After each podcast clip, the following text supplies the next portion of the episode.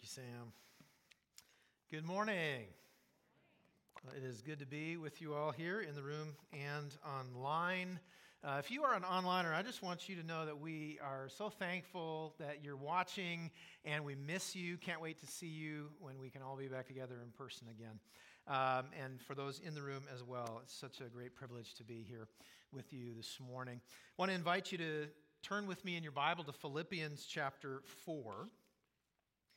We have been studying the book of Philippians for the past 10 weeks, and we will be bringing our study of the book of Philippians to a close this morning as we look at the things that Paul says to this congregation that he loves at the end of this letter. Uh, as we've talked about during this whole study, the book of Philippians is a letter from the Apostle Paul to what appears to be his favorite congregation, his favorite church, uh, which was this church in Philippi. You are my favorite church, by the way, in case you didn't know that. And he loves this congregation, and he's teaching this congregation about what it looks like to have a more and more Christ centered life and the transformation in our lives that takes place when that happens, as well as the joy that we experience when we trust Him more and more. So let's take a look at what the Apostle Paul says here in Philippians 4 14 through 23. And then we'll see what the Lord has to say to us today through his word and spirit. Hear now God's holy, true, and life giving word. Yet it was kind of you to share my trouble. And you Philippians yourselves know that in the beginning of the gospel, when I left Macedonia, no church entered into partnership with me in giving and receiving except you only. Even in Thessalonica, you sent me help for my needs once and again. Not that I seek the gift, but I seek the fruit that increases to your credit. I have received full payment and I am well supplied, having received from Epaphroditus the gifts you sent, a fragrant offering, a sacrifice acceptable and pleasing to God. And my God will supply every need of yours according to his riches in glory in Christ Jesus. To God our Father be glory forever and ever. Amen. Greet every saint in Christ Jesus. The brothers who are with me greet you. All the saints greet you, especially those of Caesar's household. The grace of the Lord Jesus Christ be with your spirit. This is the word of the Lord. Let's pray together. Father, we do thank you that you have lavished your love upon us in Christ. You have drawn us to yourself through your Holy Spirit. You have made your grace and kindness known to us through your word. And we thank you, Lord, that you speak to us even today through your word and spirit. And so we have expectation that you would speak to us even now. And would you use this time, Lord, to help us to know you more and to love you more, trust you more? And would you also equip us and excite us to continue our mission to make disciples? We pray in Jesus' name. Amen. Some of you probably remember Ellie DeSant. Do you remember Ellie DeSant? Uh, she was a member at our church for a long time. She's been with the Lord now for many years, but um, we, she, uh, she was always really kind to my children. And I remember a number of years ago, we were having one of our Thanksgiving services over in the other building. And uh, we had cookies, which is, I was thinking about that this morning. Where have the cookies been the last several Thanksgiving services? We need to bring those back. Write that down.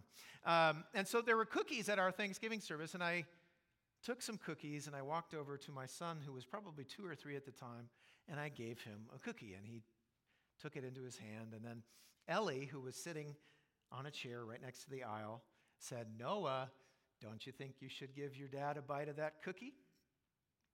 And Noah looks at the cookie for a while.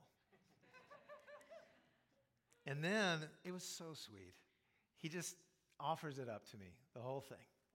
So I took it and I ate it. I'm just kidding, only half. Um, no, I, I said, Oh, buddy, you don't, you can have it. You have it. I want you to have it. But it was a sweet thing, and I, I, I think about that sometimes. And I was thinking about it this week as we see what Paul is doing here, what he's celebrating here. He's celebrating the way that this congregation that he loves and that loves him so much have been so free with their giving and with their support to him. And he's celebrating the way they have supported his ministry. And I was just thinking about how much I want to be free with the resources that God has blessed our family with, so much so that as it comes to me, that it would be easy to just hand it all right back.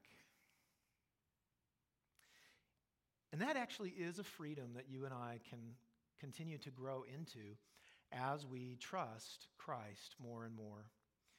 And so we're going to see that a little bit this morning as we look at this passage.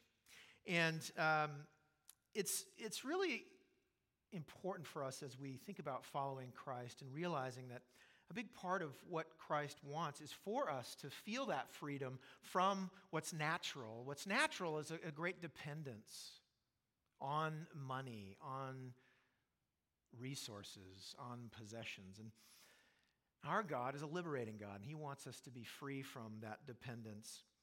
And so we actually see here what I love about this is as Paul is celebrating the ways the Philippians have been so generous and given so much for his ministry, uh, there's, he's not commanding them anything. He's just celebrating, and he's celebrating things that are actually benefits to them because of their giving. By the way, kids, if you're looking for a word of the day, the word of the day will be give or giving, any, any form of that word. And also, I want to say that if you're new with us, I know what it's like to go to a church for the very first time and they talk about money, and you're like, see, that's all they do here? Okay, we don't. But we do talk about whatever is in the text. And that is in the text this morning.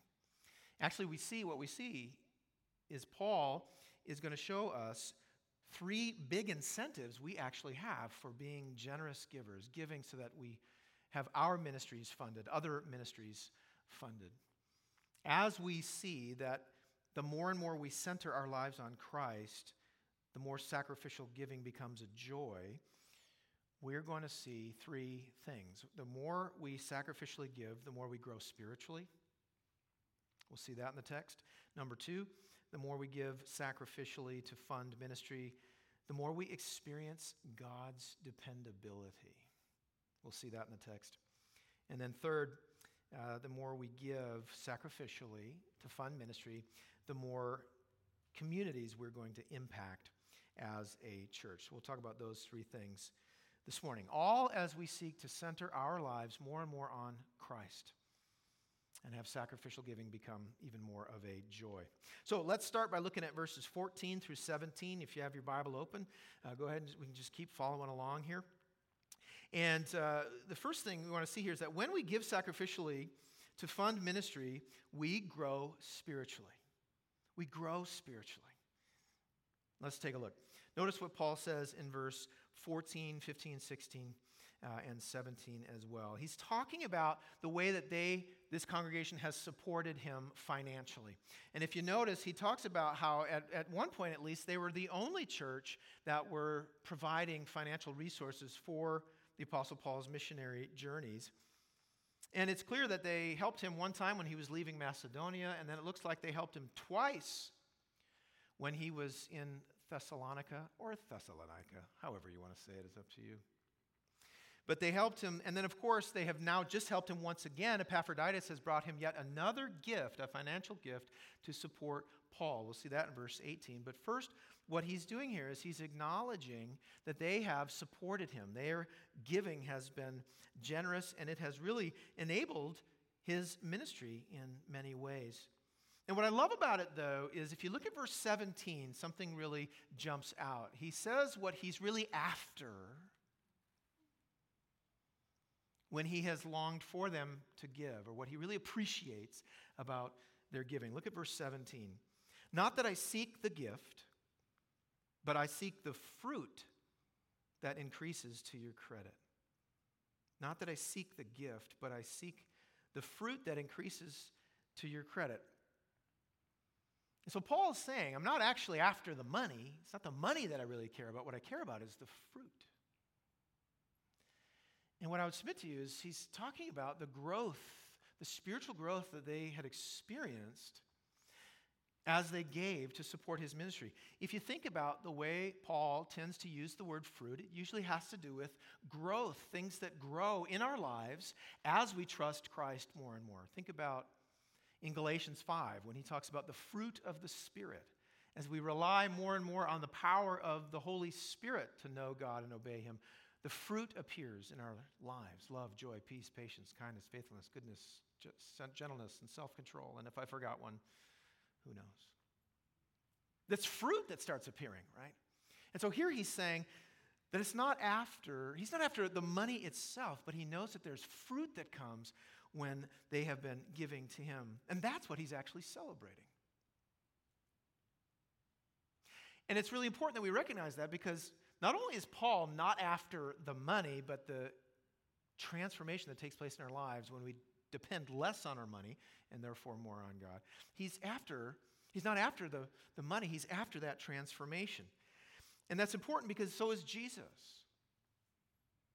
Like if you read through the Gospels, you see that roughly 42% of Jesus' parables have to do with money or possessions or giving. And the reason that Jesus cares so much about that is not because he wants a bigger piece of your income, but he does want a bigger piece of your heart. He wants a bigger piece of my heart, our hearts, our trust. So Jesus talks a lot about money, not because he wants the money, but because he wants our hearts. And the Apostle Paul is, I would suggest, arguing the same thing right here. It's not the gift that I want, it's the fruit that comes about in your life. When we give sacrificially to fund ministry, we are going to grow spiritually. Now, I remember the first time I was really challenged with this to give significantly more than I ever had. Hannah and I were engaged at this point, and we were going to church at Brooklyn Park Evangelical Free Church, Brooklyn Park, Minnesota. Anyone? No? Okay. And um, we were sitting under the preaching of a guy named Rick Ensrud. He was just a great guy, still is. And one Sunday, he was preaching about the freedom that we have to give, and he wanted to issue this challenge, and so he did. He issued what he called the 10% challenge, and he told us that there were these little yellow cards in the backs of the pews, and he asked us to take one out, and if we wanted to take the 10% challenge, we could do it. And here's what it was. He said that if you filled out the card, which is your name and contact information, and put it in the offering basket, that that would then commit you to giving 10% of your income to the church for the next six months. But the thing is, he said that if you do that, anytime during that six months, if you want any or all of the money that you've given to the church back for whatever reason, no questions asked, you can have it back. And I had never given anywhere near that much. But I was like, this is risk free. I mean, we're going to do this. And we did it. We gave 10% of our income for the next six months. And then at the end of six months, I was like, yeah, I think I'll take it back. So I went in. No. no, I was actually I realized why he did it. Because that was a big season of growth for me. Because I had to, the only way I was able to do that is to really trust that God would provide, to really trust that I really am free to give an amount that seems like a lot to me because I have a God that provides. So there was a lot of growth and there was fruit in my life. I trusted God more during that six months. And ever since, Hannah and I have never turned back. We've always given 10% to our church and even more to other places. And it feels good, it feels free. Now, here's why we grow spiritually when we step out and give sacrificially to fund ministry. We grow spiritually because, number two, we experience God's dependability we experience God's dependability. When we sacrificially give in order to fund ministry, we experience God's dependability. Take a look at verse 18 and following. Here he's talking about the payment, the, the financial gift that the Philippians have now given to him. He received it through Epaphroditus, who brought it to him. And he says, You know, I'm well supplied. I have what I need. So he's rejoicing over the fact that they have given him what he needs to continue there. And if you remember, last week, Dr. Lawson was saying that Paul needed funds because he was in house arrest and they were forcing him to pay rent in the house where he was under house arrest. What a world. But that's part of what they were doing. And so they sent this gift, and he's saying he has what he needs. And what's interesting is he calls it a fragrant offering. Do you see that in verse 18? A fragrant offering, a sacrifice acceptable and pleasing to God. It's pleasing to God. He says that their financial gift is pleasing to God. Now, why? Well, it helps if we think about what he's doing here. He's comparing that financial gift that they made to an Old Testament sacrifice. In the Old Testament, if you're new to the Bible, in the Old Testament, God had his people sacrifice an animal uh, to symbolize the death that they deserve, that we all deserve to suffer because of our sin. So God would have them sacrifice an animal, He would accept a substitute in their place. And when they would offer that animal sacrifice. Number one, that sacrifice was pointing forward to the ultimate sacrifice, which would come in Christ, where he would die for our sins. But that sacrifice also, in the moment at least, it showed their dependence not on their own merit, not on anything they've done, but on the grace of God and his merciful willingness to accept a substitute death in place of their own death. So, as they offered their sacrifices in the Old Testament, it was pleasing to God because it showed their dependence on Him. And our God wants us to depend on Him. That's what faith is depending on Him, not us. And so, Paul is equating or he's, uh, he's saying it's similar. This financial gift that they have made, the Philippians, is pleasing to God because in order to give that financial gift, they had to depend not on that money they're giving, but on God to provide. They had to trust that God was dependable, that He would provide, which is why then Paul says the very next thing look at verse 19. I love this. Paul saying, now they've given, okay, so they are without that money that they gave in faith to support Paul's ministry. And what does Paul say? Verse 19. And my God will supply every need of yours according to his riches in glory in Christ Jesus. And that's such a powerful promise. That he knows that his God is going to supply all their needs, make sure they have their needs. They've stepped out in faith and they've given this amount that affected their lifestyle, as far as we know. And now he's saying, Good news, my God will supply. He is dependable. You're going to have what you need. Are they going to get rich? No. That would be the prosperity gospel. That's not true. That's a lie, and it's sad. Because remember, he's not after the money, he's after our hearts. And when we trust Him and give to the point where we need Him to provide for us, and then He does, that's part of how He gets more of our hearts. It's part of how we trust Him more because we see that He is dependable. I love this. Uh, there was a well known philanthropist who was asked, How is it that you give so much money, yet you still seem to have everything you need available uh, to you? And he says this uh, I shovel out and God shovels in. And he has a bigger shovel than I do. I love that imagery because it just helps us think about our, the freedom we have to shovel things out to our church, to ministries in the area. Because our God will shovel in to replace it. And he does have a bigger shovel than we do. Anybody, uh, anybody have Quaker Oats this morning? Okay, more in this service than the, the first service. So now we know where our Quaker Oat fans are. Quaker Oats, uh, Henry Crowell was the founder of Quaker Oats. And when he started his factory, a little factory in Ohio, to make what you know as Quaker Oats, He was a follower of Christ, and he wanted to increasingly give more and more of his income to the Lord for the purposes of ministry. And so he made that commitment. And later on in his life, shortly before he died, he was asked about that. And after over 40 years of giving at least 60% of his income for ministry, here's what he said I've never gotten ahead of God.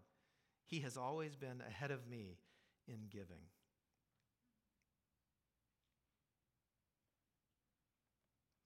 After the first service, uh, someone came up to me and they said, uh, I can prove what you're saying is true. And he said, My wife and I, many years ago, decided to increase our giving 1% a year annually. And he said, We've done that for well over a decade. Yeah. That's why I love talking about this.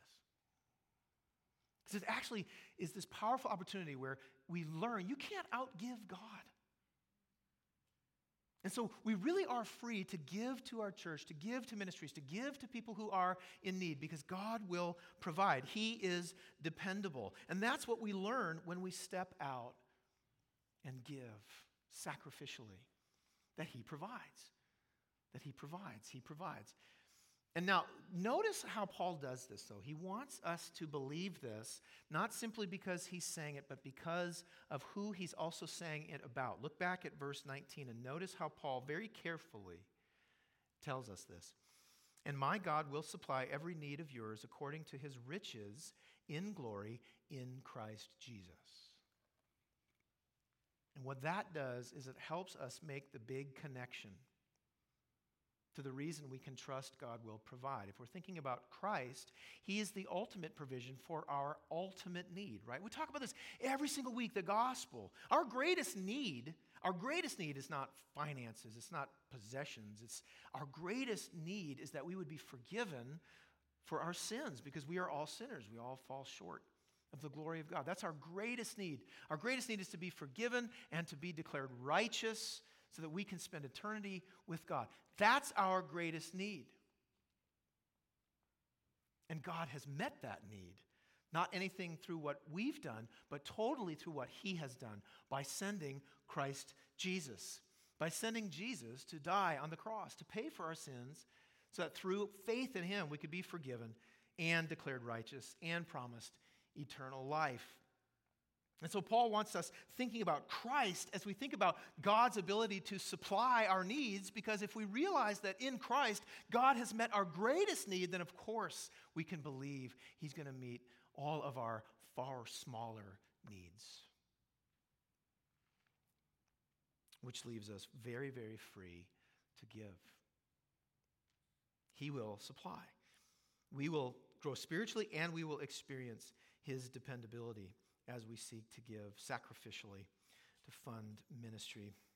Not only those two things, but also, number three, we will impact more communities. We'll grow spiritually, we'll experience God's dependability, we'll impact more communities. Look what he says here in the last couple verses 21 through 23.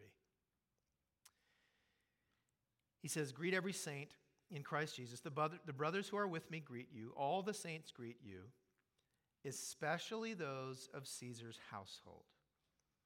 The grace of the Lord Jesus Christ be with your spirit, especially those of Caesar's household. See, I think what Paul is doing here is he's showing us that when we give sacrificially to fund ministry, we impact more communities. You see, Paul was under house arrest, guarded by these Praetorian guards who were some of the top elite soldiers who guarded Caesar. And what we see here is this amazing reality that as these guys were uh, charged with watching Paul, making sure Paul stayed there, Paul was sharing the gospel with them. We've talked about that a couple times. Paul was teaching them about the good news of salvation by grace through faith in Christ. And some of those guards were becoming Christians. They were giving their lives to Christ, they were experiencing the power of the gospel to transform who they were. And they were also now in and around Caesar himself, people in Caesar's household, which shows us that because the Philippians kept giving to support Paul and his missionary journeys, He not only was able to go from Macedonia and then to Thessalonica, but all the way to Rome. So that these soldiers, these guards in Caesar's household would hear the gospel and they would believe and be saved. In other words, humanly speaking, without the giving of the Philippians, Paul may have never wound up in Rome, and these, this new community of people may not have come to know the glory of Christ and the free forgiveness we have through him. And so I think another thing that Paul wants us to see here, that God wants us to see, is when we choose to give sacrificially, not only are we going to grow spiritually and experience the dependability of God, but we're going to position ourselves as a church to impact even more communities. What communities around here? I mean, we should dream about what God might do through us as we seek to impact more and more neighborhoods, more and more communities in the area. Isn't it sweet to dream? Some sanctified imagination. It's a good thing. We should do that. Now, let me, let me say this.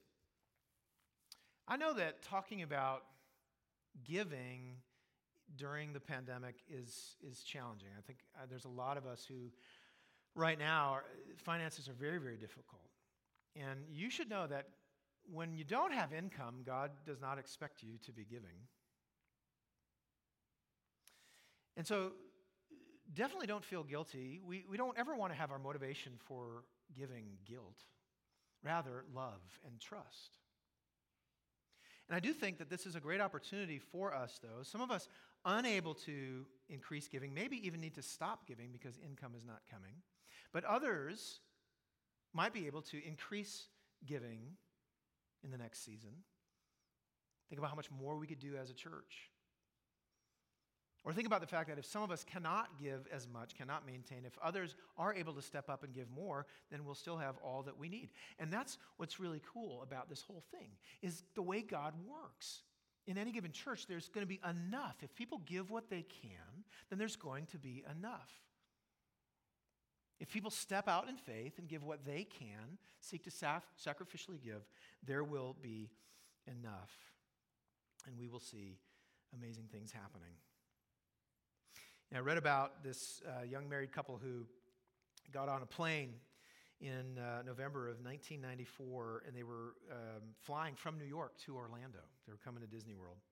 And the wife, whose name is Teresa, she was pregnant. And about 30 minutes into the flight, she doubled over in pain and she started bleeding. And so flight attendants announced to the whole plane that they needed a doctor. And it just so happened there was a doctor from Long Island on the plane, and that doctor ran forward to help, to try to assist. And sure enough, uh, minutes later, this baby was born, a baby boy, but the baby was in trouble. The umbilical cord had been wrapped around his neck, and he wasn't breathing, and he was blue in the face, and it looked pretty scary. Well, it turns out that there were also on that plane, there just happened to be two paramedics, one of which specialized in infant respiratory procedures.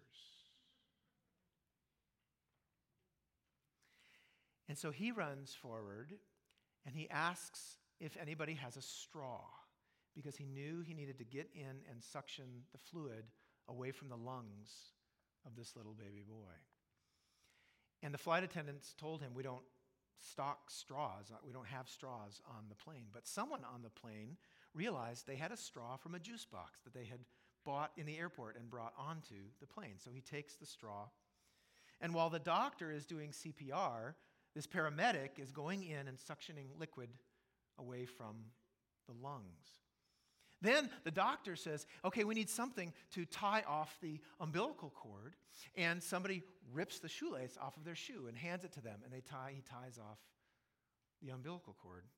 And then, about four minutes of terror passed as people waited to see what was going to happen. And then all of a sudden, this baby boy lets out this cry. And the whole plane erupts and cheers, and the flight attendant gets on the intercom and says, It's a boy. And everybody is just so excited. And so, this mother and this father who'd been through this crazy ordeal, they decide right there they were going to give this child a name that means gifts from God. Because they realized that it was God who had ordained that all that they would need in that moment for their son would be there. All of these gifts the doctor, the paramedic, the straw, the shoelace gifts from God.